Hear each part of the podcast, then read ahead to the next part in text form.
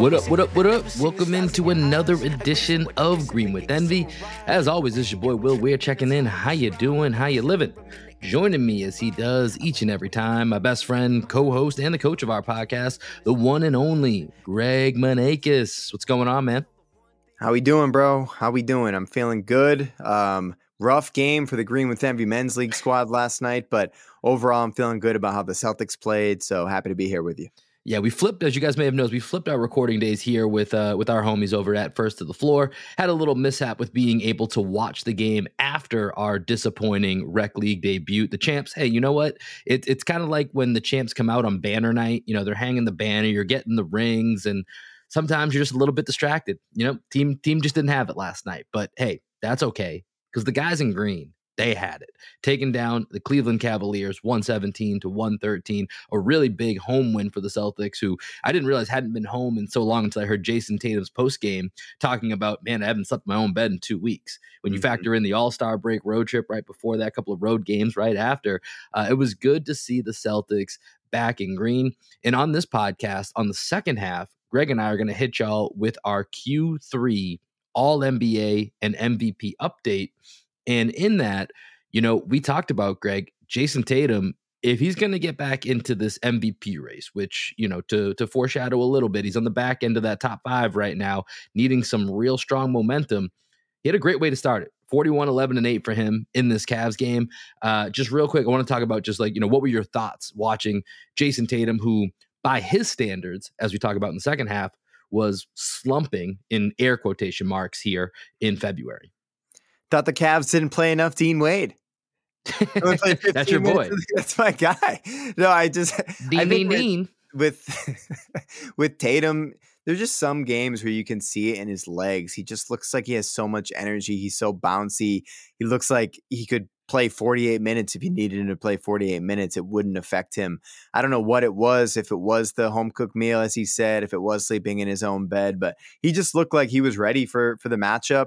Um, I, I know that he as you could see during the game and after the game, him, Donovan Mitchell, and the rest of the guys in Donovan Mitchell, they all love Donovan Mitchell because of yeah. their time together with Team USA. So he gets up for those matchups. The fact that Mitchell outdueled him in the first two matchups this year, you know, Tatum had to come out, especially after the stinker that he put up. Um, in the previous game and hadn't been good since the All Star break. So, this is what you expect out of Jayson Tatum.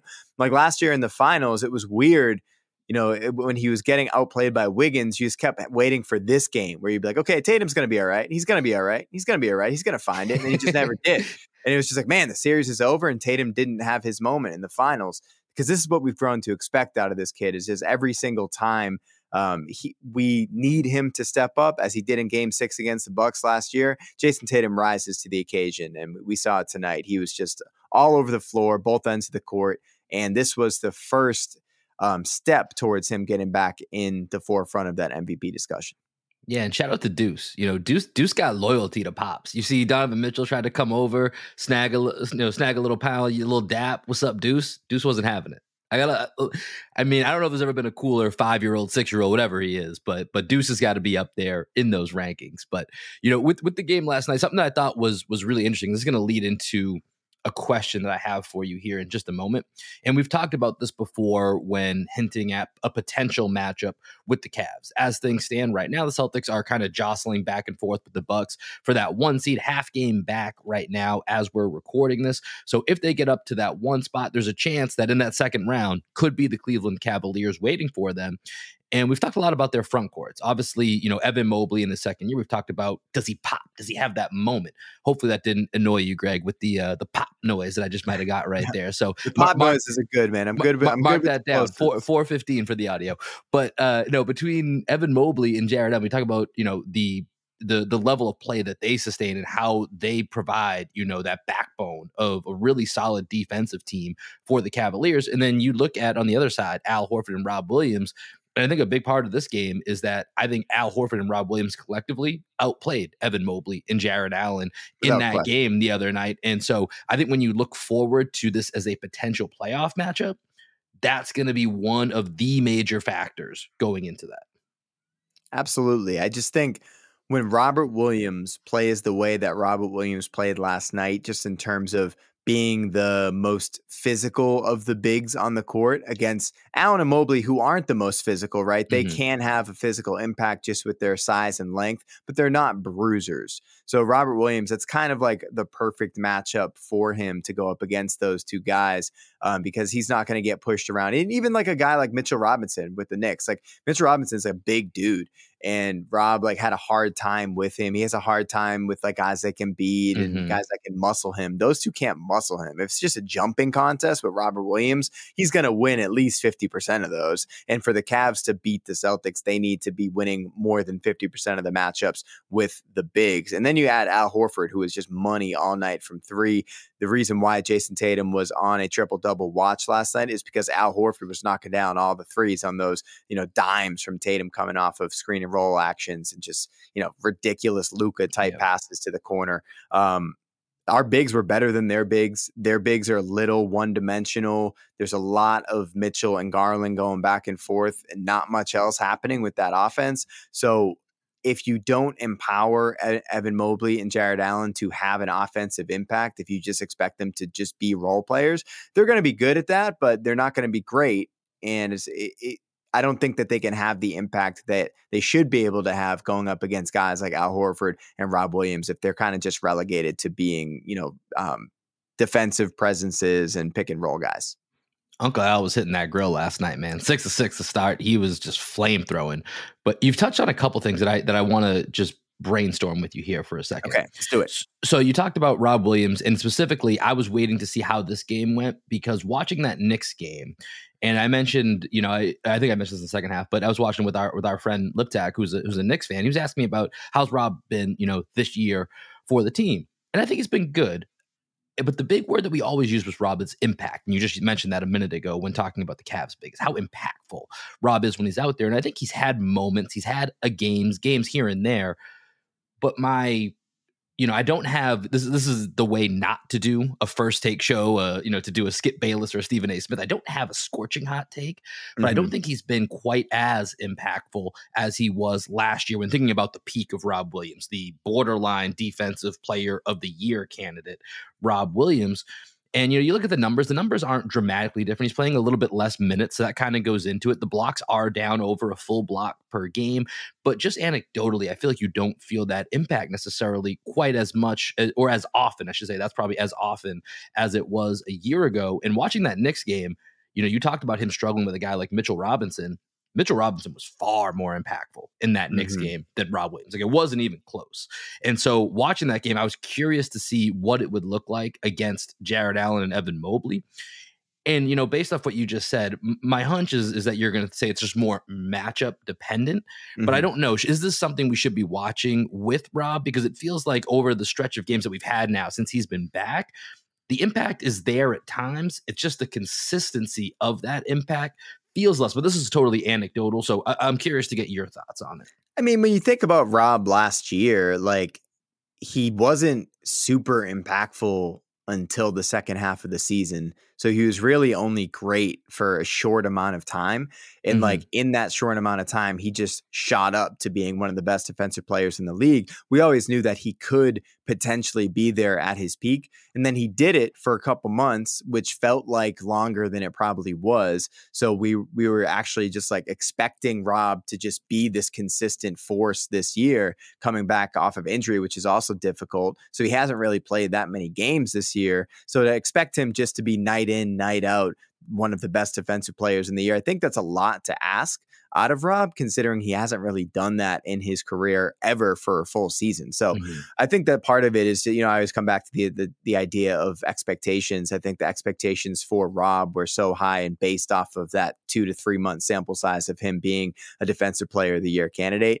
And now that where we have him back. We've expected fully that Rob Williams was going to be that same guy, and he just hasn't been, and that's okay. I think that when we yeah, he's see, not been bad. That was one of my my things. Yeah, I didn't yeah, have yeah. like a strong take because he hasn't been bad, but I'm just you know I'm just curious. Just you know you got to start thinking these things. Yeah, I mean you you see moments last night like that amazing um, first quarter possession where uh, Al hit him with the weak side um, alley oop off, off, the dunker spot. Then he had another alley oop from Smart, which we haven't seen quite as much this year. That's year. The other part I was going to say is that was the other big part of the the impact is we we obviously lean defense with Rob, but we mm-hmm. haven't really seen the alley oops in that vertical spacing that we've talked about, and we did get a little bit more of that in this Cleveland game. Yeah, and just like the fact that he was able to go up and go get that ball. I know he missed the dunk, um, and so you know the guys are looking for him to be more springy around the basket. And I think he needs to be more aggressive. That's been a big critique of Rob this year is he hasn't looked to score the ball when he's had opportunities. Um, but I thought he played great on both ends of the court. And then that block that he had on Garland, you know, for Rob to have the quote unquote impact that we've been talking about is that he needs to put fear in the opponents when they're driving into the lane. And it doesn't feel like he's had that impact this year. It's like when he's on the court, we need to be like thinking about the time we we saw Dwight Howard back in 2008, 2009, right? Where he, it was just like, dang, everybody on the court is aware of where Dwight mm-hmm. Howard is in the paint. Like, that's what we need out of Rob again. And we started to see it last night, and we've seen it at times this year, but it hasn't been consistent. So let's just, as you said, let's continue to watch yeah. for that to see how he continues to prove as we ramp up towards the playoffs. Yeah, we'll we'll check back in on, on, on the playoffs. I think that's an interesting plot line here for the Celtics down the stretch. One last thing I wanted to hit here, Greg, before we send this over to our third quarter All NBA and MVP list, is we got to talk about the other Williams on the team, Grant mm-hmm. Williams. What the hell's going on? You know, caught a DNP last night. His first coach's decision DNP was not listed on the injury report in any way. And, and let me just ask you off the top of your head, how many games this year do you think Rob has played under 15 minutes? Rob or Grant? Excuse me, Grant. Grant. Good call. Good Grant one. Um, under 15 minutes. Let's see. I would say probably eight to 10. Two.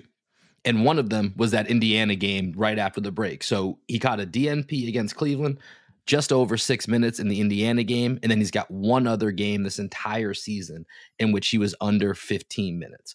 So I know Joe Mazzulla was asked about this in in the post game and just claimed it was it was matchup dependent. And I'm be honest, I'm gonna call kind of BS on that a little bit. Like it, it feels like there's more to it if this were a game, it, you know, if this game were in the middle of the season, he would have played 15 to 20 minutes. It's very clear that that's been where he's at in the rotation. I get you're making tweaks as you get closer to the playoffs, but zero minutes, and you coincide that with the six minute stint against Indiana. Mm-hmm. It feels like there's more here that's not coming out, and and I'm not 100 percent sure what to make of it. I don't know if this is contract positioning, which is kind of a weird thing to do at, at this point in the season or if there's something more that you know is happening here. And some of Celtics Twitter would would apparently be on Mazzulla's side, which I'm not quite there yet. Okay, but if we're looking at it, right, the the minutes that would go to Grant in that game went to Hauser and Muscala, who played a combined 20 minutes, right? So you could see giving more minutes to the best seven on this team. Mm-hmm. The best seven seven on this team being um, the starting five plus Brogdon and White. You know, I guess that's like a starting seven. That's, that's yeah, a, it really is. it's it's an amazing seven. So like, I think. Yeah, there there is something there that Grant didn't get an opportunity, but I I don't disagree that going up against a team like the Cavs that are so long in the front court and so quick in the back court, it's not the best matchup for Grant, like straight up. It just really isn't. So if you're going to have guys that can guard Donovan Mitchell and guard Darius Garland, you want to give more of the minutes to Malcolm Brogdon, Derrick White. You want to be able to um, bring the two bigs away from the hoop and have a Muscala and a, and a, and a Hauser in there. Muscala can match up a little bit more with the size. Hauser is just a better shooter than Grant. So I can see the argument, but it is strange that he got a DNP in a game where the Celtics were up pretty handedly in the second half. Like they, there, there was a moment for Grant Williams to play. But I mean, people have been talking about all year, man. Grant eh, Adam said it on his pod recently. Like, is Grant Williams the new Marcus Smart for Boston Celtics fans? And just like the way that he's perceived, he gets a little too big for his britches sometimes, you know. So I think. Especially with him and the way that he complains to referees and he kind of bitches and moans throughout the game. It's a little bit annoying. I'm sure it weighs on Joe and like maybe he just needed to like check Grant and be like, "Hey dude, like we don't we don't need you like you can help this team, but we don't need you on the court. Like we have other guys that can that can play a role. So I think there's probably a little bit of a lesson in there. Joe going with the alpha dog move on uh on Grant Williams here potentially. It. It's yeah, it's it's definitely something. Once again, this is another storyline that I didn't really see coming, but is now something that as we get to you know the last twenty or so games of the season, I really think we need to keep an eye on because it is weird to see that happen two out of the three games right out of the jump, coming out of the All Star break with such low minute totals from a guy that at least in my mind, going into the All Star break, I thought he was solidified as a rotation guy, night in, night out, regardless of matchup. He was going to find a way to contribute. And now we're seeing that that might be shaken up a little bit here. So definitely mm-hmm. something mm-hmm. to, to keep our eye on. So we will tune, we will check in on that here next time that we come back to you. But for now, we're actually going to take a quick break. And on the other side, it's Q3, folks. It's the All NBA first, second, and third team. It is our top five MVP list. We are going to give you the fresh updates hot off the press right after this. Welcome in to the third quarter check in here on Green with Envy. This is our third quarter All NBA and MVP check in. Greg, I got to say, man, it's, I know we've talked about this the last couple of pods. It's crazy that we're down to basically the last 20 games right now of, of this season. It, it feels like it's gone by in a flash. Dude, I don't know how we got here. I don't know how we got it. You know, like eh, I, am just thinking back to the beginning of the season, and like everything has felt weird since the bubble season and COVID. Like there's just so much basketball that I've consumed. I forget what year it is. I forget how old I am all the time. I'm just happy that we're past the All Star break, and I know that I can look at that line of demarcation. like, okay, I know we're done with all that bullshit, and now we can focus on the stretch run. Super happy to be here and talk about this. Yeah, man. And the NBA has been popping off since the All Star break. You know, it was kind of a, you know, football ended the All Star break was kind of a dud, but I mean, just since we've come back, the Bucks are on a 15 game win streak. Dame dropped 71 points. You know, we have you know our first look at a lot of guys. KD coming up in the Suns uniform is going to be you know this week coming up. Curry might be coming back. So the NBA is definitely you know hitting its stride. We got teams streaking. The Celtics you know went down to the Knicks uh, earlier this week. Got a chance to watch that with our buddy Matt Liptak. You know he's all in. We got Knicks fans that are that are coming back in strong right now. Looking at the job Josh Hart revelation that's happening in New York. And so every team feels like they kind of have a chance. There's a lot of teams that feel like they have a chance. And so it's going to be a really exciting stretch run. And so today I'm excited for us to look at the progression of our first quarter, second quarter, and now third quarter all NBA and MVP. Let's start with with all NBA because I think that's going to be the funner one. MVP, we're going to hit on a couple of these guys in the all NBA. I, I think I'm going to go team by team with kind of recapping what it is, and then we'll we'll dig into each of our teams here, Greg. But to set this up here, so my first quarter, first team, All NBA, we were looking at Steph Curry, Luka Doncic, J- Jayson Tatum, Giannis, and Joel Embiid. For you, we had Steph Curry, Devin Booker, Jayson Tatum, Giannis, and Jokic. Second quarter, I believe we both had the same. Oh no, we'll get yeah, second quarter. We both had the same thing: Mitchell, Luka, Tatum, KD, Jokic. So those are our first teams from Q1 to Q2. Now we're in Q3. This is the last one before we come up with one cumulative list between the two of us of our definitive Green with Envy All NBA teams. So let's jump in to your first team here, Greg. So this is Q3, first team All NBA. What do you? Let's start with the backcourt. Who is your backcourt for the first team All NBA here in the third quarter of the season. All right. So if you're watching on YouTube, you're watching on Twitter, you see that I have chosen, despite a lot of deliberation, because I, I my first draft of this actually didn't have either of these guys on the first team. and then I dug in a little bit deeper and I realized that they still deserve to be my first team backcourt. That is one Luka legend, Luka Doncic, and Donovan Mitchell. At the end of the day, you know, I had to come up with criteria to decide who was who I was going to cut. And Luka and Donovan both surpassed all the criteria. And I also just believe that they are two of the best guards in the entire league. I had to factor in some team success. I had to factor in individual performance. I had to factor in games played. Um, what I ended up going with, Will, was the the floor of games played for me was 45 games. Did you come up with a, a floor? I didn't. I I ebbed and flowed, and that's probably the hardest thing for me. And really, it comes into play when we get to the third team, where I have a I have a a spot on the third team where you can convince me to to take this guy off and, and, I wouldn't be upset about it. So I have an asterisk next to that. So I didn't have a hard and fast rule of of where that needed to be, um, but it was somewhere around forty ish games is is is where I landed, and I have two exceptions, so it's not even that hard of a rule okay. that that that go a little bit below that. But I think that's part of the that was the the criteria that you know that was part of the criteria I looked at. The other one for me, especially when it comes to first team, first team you have to have the elite of the elite stat lines and team success to go along with it. You got to have basically both. And Luka, who also made my first team, is the closest to being on the edge because of where the Mavericks are are floating right now. Mm-hmm.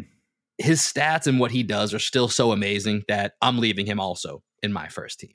Luca made it. I, he was one that I wrote down, same as you. I kind of went back and and double check, like, is this what I want to put? And, and ultimately, Luka's just that special. Luka Luka's already been a three time first team All NBA guy. He he's on there for me again.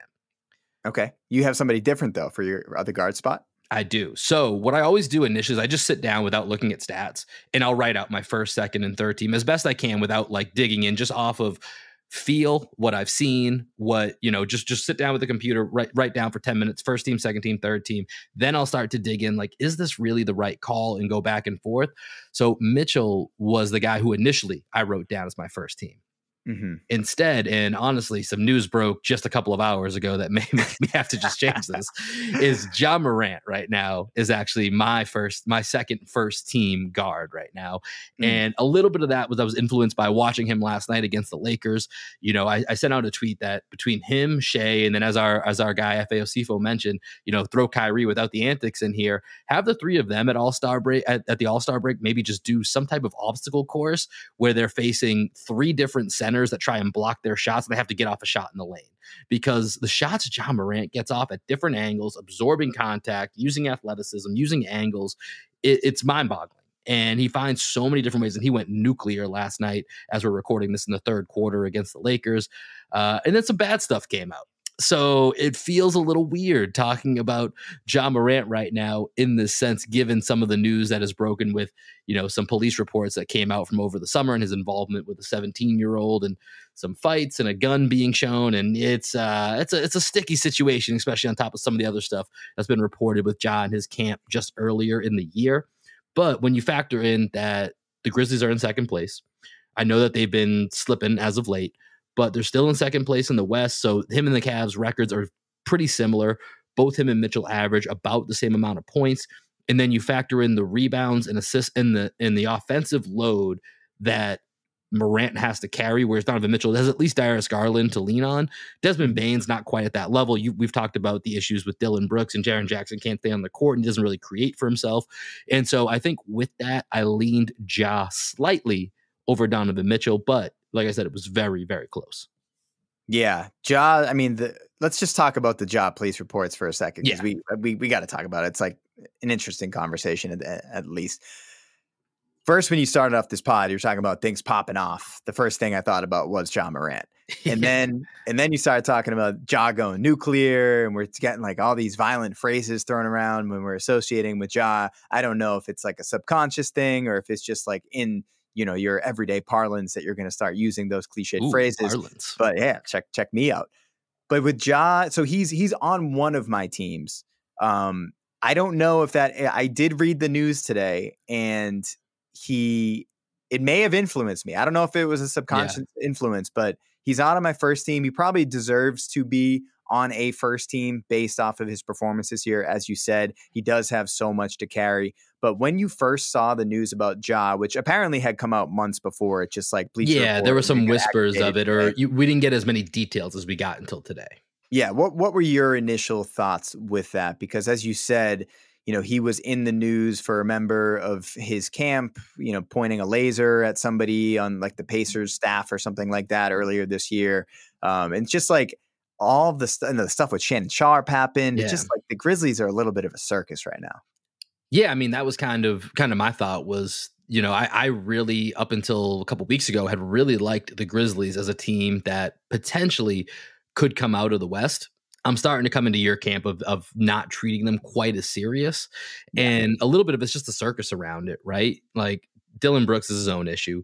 Ja Morant in his camp. Jaren Jackson can't stay on the court. You know, all of a sudden, Steven Adams, who I like Steven Adams, he's a nice piece to have for a playoff run, but he's out for 12 games and you go, you're like two and nine in those 11, 12 games, whatever. Like that can't, that doesn't make any sense. That's not what happens with a championship team when Steven Adams, who in certain matchups will be valuable, but in certain matchups you won't, you won't even be able to play it.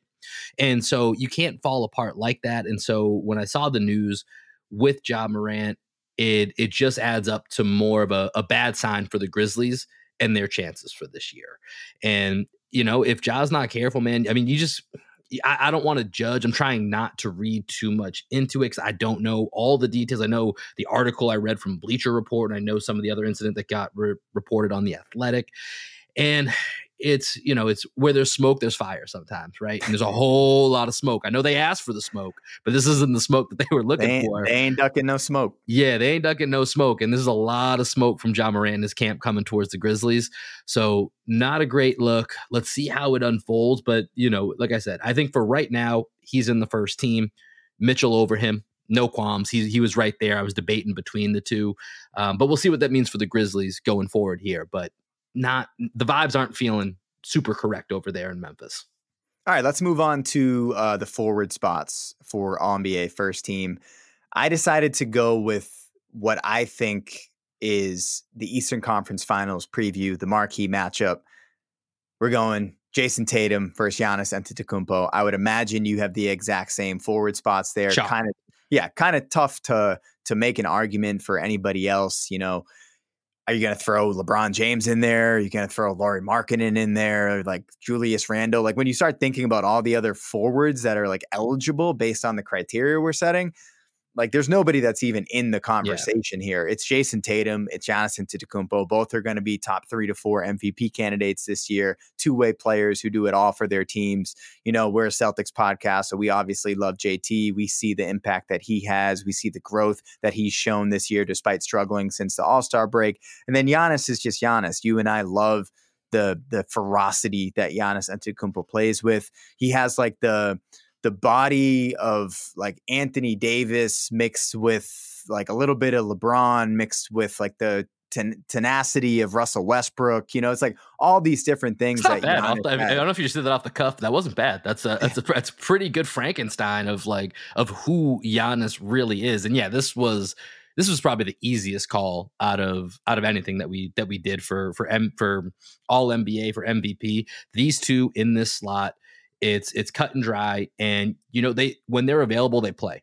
And you know we were, we were talking a few episodes ago. Oh man, this this hand injury to to Giannis, this could be serious. He was back last night, dropped a casual thirty three and fifteen. Bucks have won fifteen straight. And bro, he, the first game out of the break, he tweaked his knee, and he like only played six minutes in that game. You know, and you're worried about him having like another knee injury. So he, he's he's one of those guys that's just going to play through everything. Same with Tatum. Tatum never wants to sit. People are going to spin that how they want it and say that he's chasing numbers and all this stuff, going after the MVP. He's there for his team. Giannis is there for his team, and I just love that both of these guys are available. And that was one of the biggest criteria for me. Is like if you if you were only missing a handful of games then like that was really important. Jayson mm-hmm. Tatum falls into that. Giannis, I think, has missed about 10 or 11. He's missed a few more, yeah. Yeah, but like he's had some issues. He had like he carries so much of the load for the Bucks that like with Middleton being out for as much as he was out th- this year, like yeah, it makes sense. Giannis is a little overtaxed.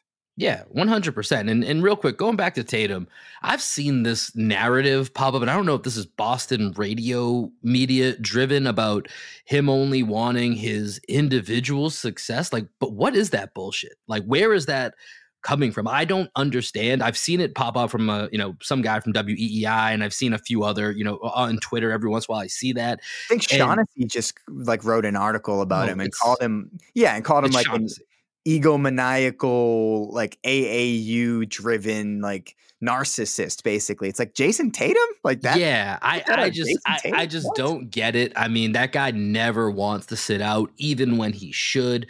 You know, we've talked a bunch about the evolution of Jayson Tatum. I was talking to our friend Liptak about this because he's like, sometimes I watch him and I don't, he's having an off night. Like he's had a couple, he's had a rough February by his standards. He's had a rough February.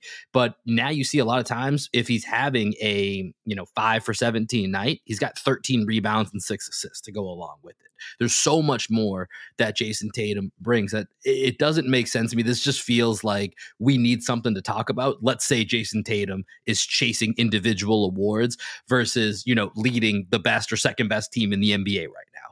So yep. I, I I just don't get that narrative. JT, Giannis, easy choices here. I don't even think there's there's any way to to argue with that. If KD had more games, that's the only thing. But where he's mm-hmm. been out for a little bit, there's there's nowhere else that you can go. So with that, let's go to the center because then just the way that all NBA shakes out, every year we got to decide who's first team, who's second team. We know the names, we know who it's going to be. It's just mm-hmm. which team is which. And I think it's the last three straight years. It's been Jokic first team, and Embiid second team. Does that change for you right now?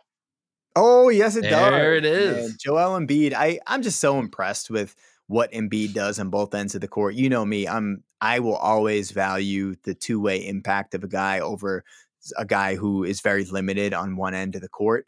Um, I don't know, you know, the advanced numbers on Jokic this year in terms of his defensive impact versus his offensive impact. But I just know watching Joel Embiid, nobody wants to go in the paint against the Sixers, right? Joel Embiid is there and he's going to be contesting. He's going to be switching out on the perimeter. He can play drop coverage. He can switch out if you need him to. He can guard some of the fastest guys in the league. Like I was watching the um, the Sixers and Grizzlies game recently, and there were a couple times where Ja tried to take him to the rack, and yeah, Ja was able to get by him to some degree, but then Embiid's strength and length just takes over, and he was able to just like make things difficult at the rim and it's it's surprising when somebody decides to go at Embiid. When Jokic is on the court, they are targeting Jokic and trying to get him in action. Nobody wants to smoke with Joel Embiid on defense. He's probably a top two defender in this entire league. I would say Giannis is probably the best defender in the league. And then you got Jaren Jackson in there, but he's more of just like a defensive focused player, right? But two way impact, I just love what Embiid does on both ends of the court. And he just, he steps up. And then for me, bro, honestly, I watched the game. You know, we we watched that game where it was Sixers against Nuggets, and Embiid just yeah. gave it to Jokic, and to me, that matters. No, that's that's fair. I can't really combat any of that. With that said, I have Jokic on my first team. Yeah, hey. and I mean, their first place in the West. Uh, you look at his win shares. His win shares for the season is twelve point three. As good as Joel Embiid's been, it's eight point five. There's a pretty sizable gap between that. Um, I, I, I agree with everything that you've said. I think in the playoffs, Jokic being, you know, he's he's average on defense. I don't want to say he's below average. He's average on defense. He's another guy that just shows up and and plays every game. He's played 55 games this year. You see the way that he enables everyone around them and enhances them on that Nuggets team. I mean, this is one of those debates where there's no wrong answer. Both both of them are all time players. Jokic is going for a third straight MVP it's it, it's by the slimmest of margins that that I've got Jokic over Embiid, but I, I know looking back, like I said, I I mean we we, we had this flip in Q1.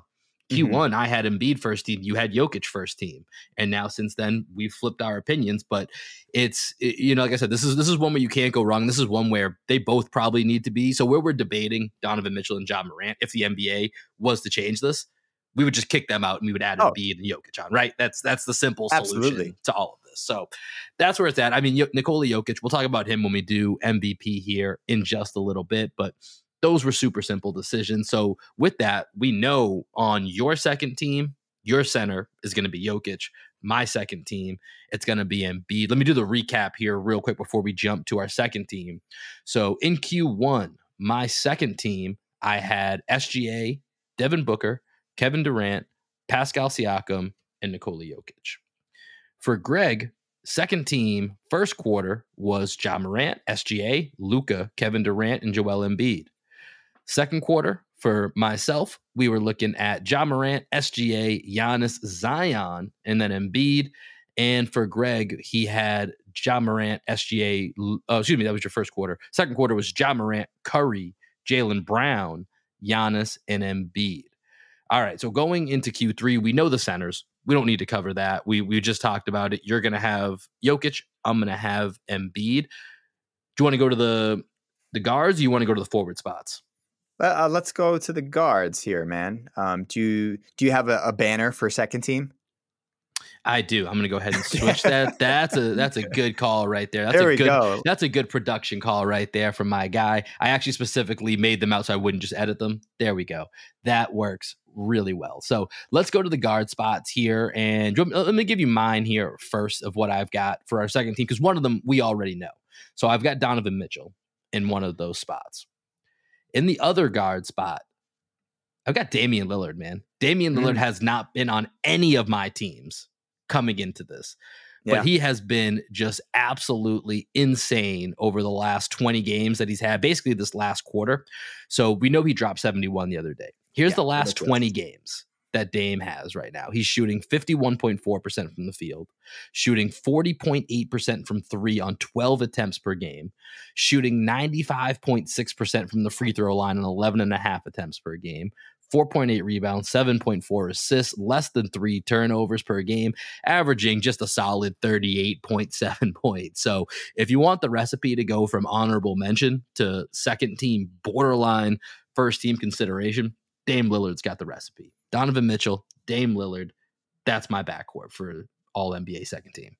Can't hate you for it. Um, so just so just so real quick, some guys that got cut for me because of my criteria that I set. So one was the the floor of 45 games played, Mhm. but then I also had you had to have a winning record, a winning record in games that you have played.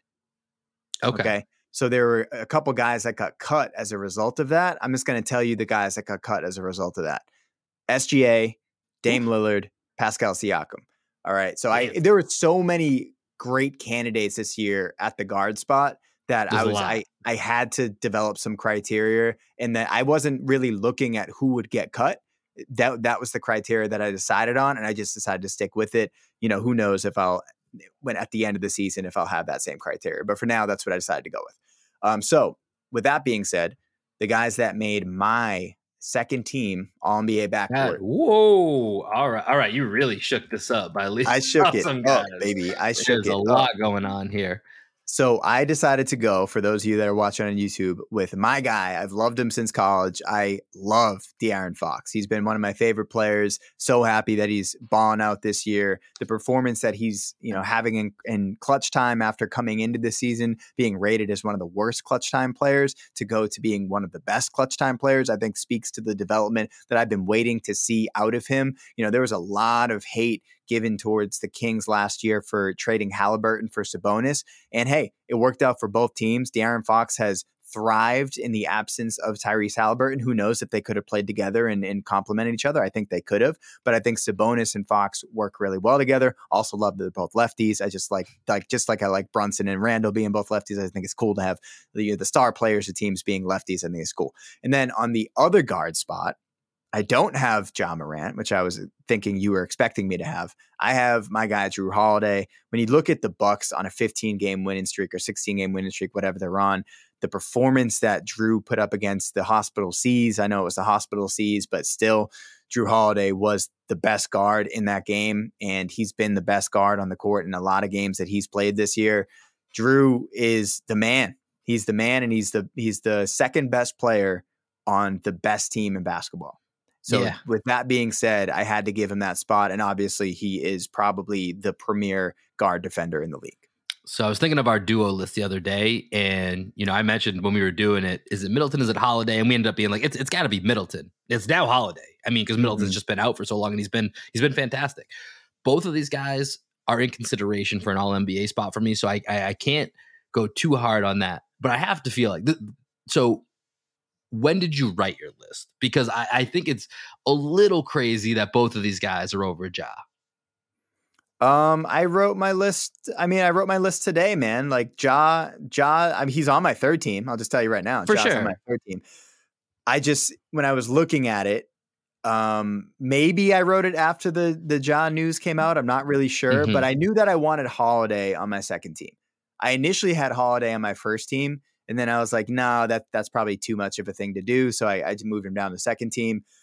De'Aaron Fox, I mean, I just, dude, I just think that the impact he's had this year, you could make the argument that he's been just as good as Ja Morant. Like, why can't you make that argument? I think that there's some numbers out there that are going to support the Fox over Morant argument. I think the crunch time idea is huge because Ja and the Grizzlies have been terrible in the fourth quarter. They they have that. That's why I'm not high on the Grizzlies as a playoff team. I've been saying that all year. I don't think they have enough when it comes down to nut crunch time in the playoffs. I don't think that they can in the half court win a battle against a team that knows how to execute. You can't just go Ja Morant high pick and roll and hope for the best. Like that's not going to work when you're predictable. We've seen that with offenses through throughout the past 20 years. Is if you have a predictable offense in the playoffs, it's not going to work. And the Grizzlies are predictable. I like the the um, air of unpredictability that comes with Sabonis's playmaking and Fox moving off of that, and then plus his mid range game has just been absolute wetty this year. So I, I just love De'Aaron Fox. Yeah, and you've always been a big De'Aaron Fox guy, so I'm not surprised. I was expecting to see him at some point. Like I said, he's in consideration for my next team. We'll talk about that's that's kind of that last guard spot that I really have up for debate as to where to go. I am a little surprised that you also just decided to leave. I mean, this is based on the criteria that you set for yourself, but SGA has been so good. And I know, and I, I'm with you. I think winning really does matter as well. I do think that there are certain exceptions, especially when you're you know over um, you're, you're, exceeding expectations, which is what I think the Thunder are just by being in the mix. I think people already wrote them off into the season as that's a playing team or that's a that's a tanking team. Excuse me, that's a Wemby team that's mm-hmm. going to be in the mix, and you know they might fall short of the playoffs and end up in that Wemby mix, but but they're going all out with that young team to try to make the play in to go ahead and get some playoff experience. And uh, and SGA and Ja, I would have over these two. Like I said, I do think both of them are in consideration, but that's what makes it so hard. The guard spot is brutal. The guard spot mm-hmm. is brutal, and we'll we'll talk some more when we get to um, when we get to the third team here about all the guys that are in the mix that either didn't make any of our teams or still have a chance to kind of come up and, and take a spot. But it, it's really tough, man. It's tough. Well, I, I think. Oh, go ahead. With SGA, what what would you guess their record is with him in the lineup? With him in the lineup, I mean, overall, right now they are 28 and 30. I mean, they're yeah, there's several games under 500, 28 and 33. I'd say they're probably close to 500 with with him in the lineup. 25 and 29. Yeah, I mean that's I mean that's kind of what they're trending as for the season. I just feel like with them, my so my exception with SGA is one how just spectacular his season's been, and then two, it's just that people thought they'd be a lot closer to the Spurs and Rockets than they are to mm-hmm. being to the the 10 seed and being in the play in. yeah, I mean, my my, my main criteria was you, like I said, you have to be over 500 yep. games you played. So when That's I set fair. that criteria, I didn't know that SGA. I thought maybe like they were going to be above 500 mm-hmm. because he's so he's so damn good. But they were 25 and 29, so he got cut. Um, All right, let's move on to the front court. Second team All NBA. You got it pulled up, so let's see what you got. I went with Ooh. LeBron James, who you know might miss extended period of time. I think a report came out. I didn't see exactly how long he's going to be out. I think it's going to be several weeks. And it's then, ambiguous. Yeah, ambiguous right now. Um, and Lauri Markkanen. You know, Lauri. I think they were. I think he's one game over 500 in the games that he's that he's played with the Jazz. Um, that was uh, in terms of me checking it today. So mm-hmm. he was a guy that I was thinking might not make it because of that. You know, when I set that criteria, I was like, oh, maybe he'll ac- actually end up being out. Um, but I think that the fact that he's above that criteria and he's had one heck of a season, he's the best player on the Utah Jazz that have been a real surprise. So, especially with like a kind of a lack of candidates at the forward spot, he kind of just made it by default there. Yeah, it's it's weird. It's when you really dig in, depending on what criteria and who you're looking at, it can get large, but it's weak this year. Even though it has some mm-hmm. names, it, it's relatively weak. I also have LeBron, but it looks like LeBron. I mean, there's a world in which he's just done for the season, and that's going yeah. to eliminate him down the stretch. But I figured for right now, he's played, I think, 47 games is where he's at. That he, he's been awesome. He's the all-time scoring leader. You know the Lakers are, it is what it is. And so the Lakers do have a winning record when he plays. Yep. Okay. Um, yeah, I mean it, it's LeBron. Nothing else needs to be said. He he's there. We'll see if he doesn't play any more games this season because they start to fall off. I mean, Anthony Davis is sitting the game tonight as we're talking, and so I don't know. It doesn't look good for the Lakers right now, and it seems Anthony like Davis is so soft. Yeah, if it's looking like the Lakers are hanging on for dear life that LeBron can come back with like five games left. They're two games out that's kind of like their weird best case scenario. It's so it's it's not looking promising. My guess is that they fall out enough that he's probably just done for the season. So we'll address that when we get to the end of the season, all NBA teams with Lauri Markkanen. Shout out to did you see our guy Cerruti have to uh, apologize to Lauri Markkanen? Yeah, that, that was good TV. well done by Cerruti. Well done by Lauri Markkanen. He took it in stride. Um, he did not make my second spot here. This is where I think your criteria is what comes into play. Kevin Durant has my second spot. Yeah. So Kevin Durant's at 39 games, and this leads into kind of my quandary when we get to the third team here in a minute. KD's at 39 games. He's averaging 30 points, 6.7 rebounds, 5.3 assists. He's coming back this week. You know, by the time it's all said and done, as long as he doesn't get injured again, I think he's going to hit enough games where he's going to be here. He's going to be in this spot. And, you know, he's another guy that, unless it's a legit injury, which he's now starting to have more and more of them, that it's very concerning, which is why, as Celtics fans, when we had the Jaylen Brown debate, it couldn't be ignored. That had to be a part of what we were talking about. Unless that happens again, he's going to play. Unless it's something serious, he's going to play. He's going to want to gel with Devin Booker and gel with Chris Paul and DeAndre Ayton. So I put him in this spot right here as the second forward. So I have LeBron and KD. So it was Mitchell, Dame, Kevin Durant, LeBron, and Embiid were on my second team. Okay. It's a good team. It's a dude, you can't go wrong. That's the best part about yeah. all NBA. You you cannot go wrong. So let's go to the third team here. And let me give the quick recap here. For third team first quarter, I had Ja Morant, Donovan Mitchell, Jaylen Brown, Zion Williamson, and Anthony Davis. For Greg, he had Donovan Mitchell, Tyrese Haliburton, Jaylen Brown, Pascal Siakam, and Anthony Davis. Go ahead to the second quarter. I had Tyrese Haliburton, Steph Curry, LeBron James, Jalen Brown, Domantas Sabonis. And for Greg, we had Tyrese Haliburton, Devin Booker, Zion Williamson, LeBron James, and Bam Adebayo. Let's go to the front court because this is where there was a lot of debate about what to do. I'll give you mine, Greg, and then let's let's go into it because this is where I have a question, I, and I, I think you need I need to be a little bit more. If this was the end of the season, I'd be a little bit more stringent with it, and I wouldn't be able to do one of the players that I'm naming here. But we okay. talked about SGA, so SGA is in my third team right now. It was between him and Dame, who's going to get second, who's going to get third. Ended up with SGA falling to the third team, and this is where. So I just mentioned Kevin Durant has played 39 games this season. Steph Curry's played 38 it felt like I wasn't being true if I didn't put Steph Curry on here because of one less game. He's also slated to come back, it looks like this upcoming week in the next two or three games.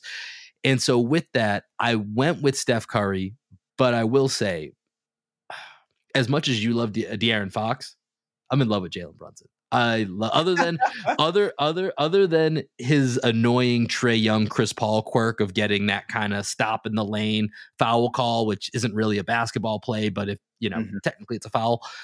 I love watching him play. I think he is the the main catalyst for New York's you know um, for their success this year. As much as Julius Randle, who's a guy I'm I'm going to talk about here in a minute, I think that success really belongs more to having a guy like Jalen Brunson who runs your offense, gets you into your sets, can get in the lane, has been on a scoring tear in the second half of the season.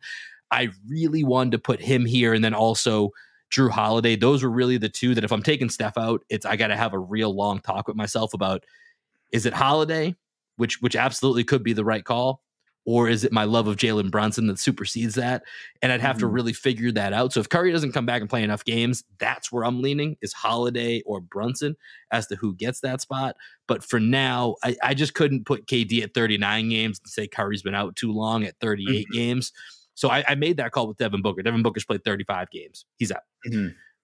30, 38, it's, it's a little wishy washy, but it's also, once again, when you're dealing with guys like Kevin Durant and Steph Curry, legacy plays a role. It, yeah, it is. It's I, a tiebreaker. I, I hear you, but at the same time, it's just like if it's legacy plays a role, just like write in the same 15 names every year. You know what I mean? like Right, but it's also they're having insane seasons, like when they're yeah. when they're playing. You know, yeah. like Steph Curry was going 50, 40, 50, 90 on, you know, the same kind of ludicrous attempts that we just talked about with Dame Lillard, but he's obviously the playing more. Yeah, because because Steph Steph Curry and Kevin Durant are two of the best players in the world. Like if they were playing the entire season, they would both be first team all NBA. Like there there has to be other things that are factored in. That's kind of just like how I decided to do it. Because obviously, yeah, I want I think Kevin Durant is an all NBA guy. I think Steph Curry is an all NBA guy. Yeah. Neither of them are on my teams because I was just like, there's so many guys that are having really good seasons. Like, yeah, but that's why. But that's why this is the third quarter. This is the third yeah, quarter yeah. check in. Like when we get to the end, and it's no more projecting. What could they be? What will they be at? If Kevin Durant's at 50 games, and or let's go Steph Curry. If Steph Curry's at 50 games by the end of the season, and right now Jalen Brunson's on pace to play like you know 80 games, like it's it's not even a question. You know what yeah, I mean? My, I think my criteria at the end of the season is going to the floor is going to be 55 games. I think that's what I've decided. Yeah, 50, so somewhere between 55 to 58 is kind of what I'm leaning towards as well um, when we get to that end of the season. So it's going to be some. I think probably 55 is probably a good number to look at by the time we get there. So what? So what's your third? What's your third well, team backcourt? I, I just wanted to like kind of talk about all the guys that I was considering yeah. here. All right. So, you know, I already talked about S- SGA and Dame and Pascal were criteria cuts um, in terms of not having a winning record in games that they played. Then I had these criteria cuts that were games, overall games played Kawhi, Curry, KD, Zion, Booker, AD. And then I also was considering these guys. I'm just going to tell you who I didn't have on the yep. team. Um, tough cuts guy that I had on both of my teams the first time, Tyrese Haliburton. I have yeah. him cut. Bam Adebayo, I have him cut. Ooh. James Harden, I have him cut. Jalen Brunson, I have him cut. Paul George, he's cut. Kyrie Irving, he's cut. Like all these guys that easily could be on there. And if you finagle some positions, and this is another thing I wanted to talk about, like we had Jalen listed as a forward in earlier in the season, but Jalen's been listed as a guard, right? So like, is he even eligible for a forward spot? It's one of those things where I mean he's I think he's going to be a little bit of this happened to Khris Middleton uh, a few years ago. He's going to be listed at guard and forward, and this happens to several of the players where they get listed oh, at both, right. and so you can kind of do either, and they kind of split their points, and so it's weird the way it works that it actually hurts them more than the NBA thinks it benefits them because they're giving that optionality. So mm-hmm. I mean I've been putting Jaylen Brown at forward all season just because I I don't have a way to get. I mean I think I could try to squeeze him in in the guard section and it would be justified, but it's a lot easier to do as a forward. Yeah, no, I'm actually going to change something then if that's the case. Um, on the fly. I'm, I'm, on the fly, I'm, I'm making a change here because if I can list Jalen as a forward, I'm going to list him as a forward because I think the the conversation that we were just having having about who the catalyst is for the New York Knicks, I think it's uh, Jalen Brunson over Julius Randle. So mm-hmm. I was initially going to have Julius Randle on my third team, but I'm going to knock him out, slide Jalen to the the forward spot, and have Jalen Brunson on my third team backcourt. So let's go, Jalen Brunson. Love Jalen Brunson. My, my pictures are all messed up right now, so you're not you're not gonna you're not gonna have a visual to go along with this. But I, my third team on BA is going to be Ja Morant, um, oh, uh, Jalen Brunson. So JB is Jalen Brunson in this scenario. Okay. Jimmy Butler, another JB. Jaylen Brown, and, the all JB team. Can we make it all JB team somehow? we should. We should look into that. and Sabonis. So I was gonna go with Bam versus Sabonis here. I just love what the Kings are doing. I would rather have two Kings on my NBA teams than two Heat on my NBA teams. So that was really how I decided on Sabonis versus Bam. I mm-hmm. also was thinking, can I put Bam as a forward? Because if I could, so Bam that's potential. Forward, because that's that's the whole Jokic and Embiid thing where they fake list them as forwards, but no, it's like that's just not genuine. That's not in no way is that authentic. And then like a handful of people do it, but it doesn't matter, you know. Yeah. And I, I, think with Bam and Sabonis, it's the same way. And it's funny the, the thinking for your last spots, we're we're right in line. I think we have a, a slight a couple slight differences, but so I had you know I had SGA and Curry ish in that second spot. Had Jaylen Brown was solidified, and then I had Julius Randle because I felt like I couldn't put Jalen Brunson in that guard spot. So I went Julius Randle over the Lauri Markkanen, DeMar DeRozan, Pascal Siakam, Jimmy Butler, Paul George, Kawhi. You know, just the fact that Kawhi's even being mentioned again is a good sign. Though I like that I, I had to think about Kawhi for a minute. That's a good sign for the Clippers. Good sign for the NBA. I love watching Kawhi. But ultimately, I went with Julius Randle. The dude never misses games. The dude plays it once again. He plays a ton. He plays a ton. His stats are amazing. He's 25 and 10, four assists. Like I said, I would lean more if I had to say who's more responsible for New York being in the five seed right now. I think it's Jalen Brunson, but Julius Randle's been great. So yeah. I don't really have a problem putting him on my third team. And then I also, I'm surprised that you went Sabonis over Bam, but because you went Jimmy Butler, I understand that. And that was kind of my thinking where Fox was I would put him just probably behind Holiday and Brunson in my guard ranking if we're replacing Curry. But I do think the Kangs need to be represented here. Mm-hmm. The Kangs are Kanging, man. The beam is Yeah. beaming.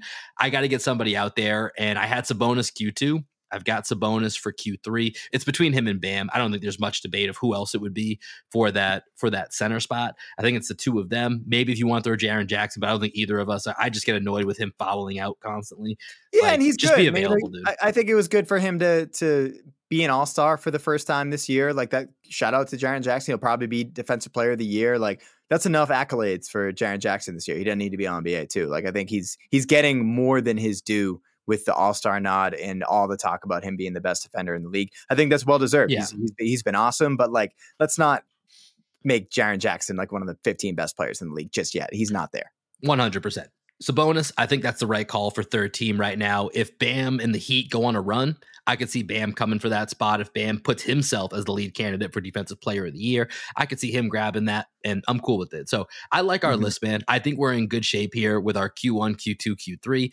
When we get to the end of the season, we're going to come up with one list, one definitive list between us. I'm going to Mhm. average out the scores of what we've had over the first couple, see what that looks like as far as first team, second team, third team what are our fictional votes look like I up like to that, point so we're gonna we're gonna dig into that when we get to the end of the season but for now let's switch over to real quick our mvp candidates before we go ahead and get out of here so i think for this one i'm gonna make a prediction i think the top four is pretty easy and pretty cut and dry real quick I'll, I'll- i'm just gonna do our q2 where we left off because this has been a little bit easier to progress so Mhm. for q2 i left it as my five through one. I'm going to go reverse order.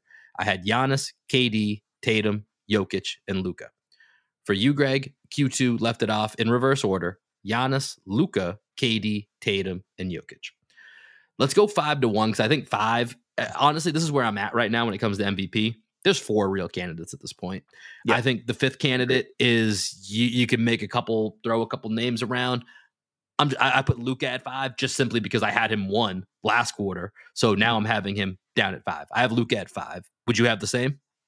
Yeah, the MVP discussion is like a little bit boring, honestly, when you think about it. Um, but This Yeah, is why I we saved it for the second half. this Yeah. is why we did all NBA first. yeah, no, it's, I, I it's think, way more think interesting. Luka. I I have a question mark next to his name because I was like, Luka, like I guess, but they're not great. You know what I mean? Like, Why are we the same person? I want to show you my screen right now. I literally have my MVP list. It's Luka question mark because I was gonna say you could throw someone else in there. I don't really care. Like you could throw Yeah. John in there, you could throw Mitchell in there. It, it doesn't matter. But that's exactly what I have as five. Luka question mark. And then if we go to four, this is where I'm gonna guess we're the same, but it could be different. I've got our guy Jayson Tatum. agreed. So Tatum, I, I think he still has an outside chance to come up and grab the MVP, but he's got to he's got to do something real special down the stretch here. So you know, in the in, in February, he had a bad month by his standards. 25.5 points per game. It's the first month he was below 30 points and obviously well below that by five points. Got to the line two times less per game. Is about six and a half. He's eight and a half on the season. You know, but I do want to point out, and Brian Barrett of um of the host of Off the Pike podcast, The Ringer, tweeted this earlier. So last February, Tatum also had a little bit of a drop off in his production 24.5 points per game on 43.5% from the field, 32.6% from three point shot. We know that JT's three point shot is, you know, when he goes nuts, it's when that three point shot is, is just on point. And when he's a mm-hmm. little bit off, you're not going to see quite as much of the bonanzas. But here's his March from last year 32.8 points per game, 53.8% from the field, and 44.7% from the three point line. Now, we talked about it before. He plays through everything. He's got a couple of injuries he's playing through the wrist, the thumb. You know, it, it's getting towards the end of the season. Who knows if he's going to replicate the March that he had last year? But he needs a March like that if he's going to jump up from this fourth spot. And a lot of that is just because of the three guys ahead of him. They're they're superhuman. So it's Mhm. going to take a superhuman effort for him to try to jump those guys. And the Celtics would have to be no doubt the best record in the NBA at the end of the season. I think for him to have a chance. Yeah, I also think in February you got to consider Marcus Smart missed a bunch of games, Jaylen Brown missed some games, so like JT's role kind of changed a little bit, where he had to be more of a facilitator, seeing more double teams. You can't just like, um, you know, hope you know hope for the best against the Celtics. You got to like have a game plan going up against a, a team that has just Jayson Tatum versus Jayson Tatum and Jaylen Brown. It's pretty tough to double Jayson Tatum and Jaylen Brown's in the court. So yeah, makes makes a lot of sense that his numbers went down in February. Hopefully he picks it up. But I agree. If he does have like his best month ever in March, which is definitely possible, yeah, he's gonna put himself right back in that discussion. All right. Uh number three. I mean, so you go first here because I, I think we're gonna have a difference of opinion on number three. Yeah, my, my guess is it's the same as as well, let me ask you this: Does our all NBA centers predict what we have for for two and three? Does that mean that we have the same number one? I think so. Okay, I love it. I love it. Yeah, so I have I have Jokic at three. I have Embiid, which so we don't need to rehash this. We talked about yep. this with, with all NBA first team, second team. That's mm-hmm. exactly going to dictate who I think goes in front in the MVP voting is who I put in that all NBA first, second team. So I have Embiid three, you have Jokic three, I have Jokic two, you have Embiid two. Go back a couple minutes in the podcast if you want to hear the explanation for that. We've been mm-hmm. over that, and that leaves number one hits Giannis. He's the best player in the world. Uh, we just yeah. talked about how you know you think he's out, you think there's going to be an, in, an injury that's going to keep him out for a bit. He misses two, three games. He comes back. He drops 33 and 15. His team has the best record in the NBA right now. They're the one seed in the East by a slight margin over the Celtics. Uh, he's just an animal. I mean, he might win Defensive Player of the Year as well. At the very least, he's probably going to be in that top three candidates when they do the awards at the end of the year. So when you factor all of that in, He's the best player in the league on what is currently, as we're recording, the best team in the league record wise. And there's just, he's just a problem in every which way that you can think of. And because of that mentality, you had that Frankenstein that you built of him th- there's never going to be a Ben Simmons moment with Giannis. Mm-hmm. He he will continue to believe in himself, believe in and just having that willpower to even the things he's not good at to continue to try and get better. And we've seen what happens when you know when he does that and he goes 17 for 20 from the free throw line as a 60 something percent free throw shooter in the biggest moment on the biggest stage to bring home a championship. And so for that reason and the streak that the the Bucks are on right now as we're heading in to this fourth quarter of the season, Giannis is the MVP. It's his third one. Agreed. Agreed. I think that he should have already had his third one by now, but you know, I think he'll get it this year. I've been saying it for most of the year. Um, I think Giannis is deserving of this MVP award. I hope he gets it.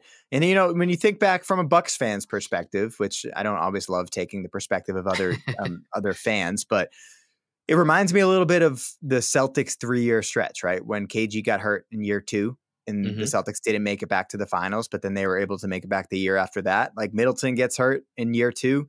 The Bucks arguably should have been in the finals last year. So now that they have their full team back, like maybe this is the year where Giannis, when we look back on it, we're like, Giannis was just that dude. He was just really that dude. And he probably should have been in three straight finals if we're, if we're being real about it. So, like, maybe that's the case. Maybe it's a case where Jayson Tatum decides to take it to another level. Maybe Joel Embiid has his moment for the first time in his career. And maybe it's Jokic's year where we're like, oh, this exact same thing that happened with Giannis. He won two straight MVPs. People didn't vote for him the third time. Ends up winning a championship in that year three. That could happen for Jokic this year. So a lot of a lot of um, narratives that are that are in play right now, kind of just like interwoven into this beautiful tapestry of basketball that I just love talking with you, my friend. Yeah, I don't love the way you put that. I think you're right, but it just made me a little sad thinking like, oh man, that is actually a really good comparison of that KG injury and the Middleton mm-hmm. injury and, you know, I mean, obviously the Celtics didn't have a best player in the world candidate during that time. They had a best team can't, you know, option for them as well for them. But yeah, Giannis is just that dude, man. And yeah, this is this is so much fun right now. The MVP race is basically down to about three and a half players, all NBA, lots up for grabs. This has been a really fun experiment to kind of keep track of this. And I'm excited once we get to the end of the season. We'll do this probably right before we get to the playoffs. In that little bit of week off, we'll preview wherever the Celtics are at, and we'll wrap up our awards, and then we'll check in once they get announced, and let's see how we do you know, I think mm-hmm. we're pretty good here at covering the sport of basketball. So we'll check in to see how it actually all plays out at the end of the season. But that's going to do it for this episode here of Green with Envy. As always, we appreciate you guys joining us here on this ride. Make sure you stay subscribed and tune into us. Follow us on all of our social media accounts at Green Envy Pod. Make sure you are following us on YouTube. We are live streaming most of our segments and uploading clips from the show uh, to both YouTube and Instagram. So make sure you guys are catching us on there. Greg, any final thoughts? And then if not, everybody should know the drill by now. Yeah, I know the drill. New music from my band down here in Austin, Texas. We are called Black Sheep Optimists, and this one is called Skywalking. Peace, everybody. Peace.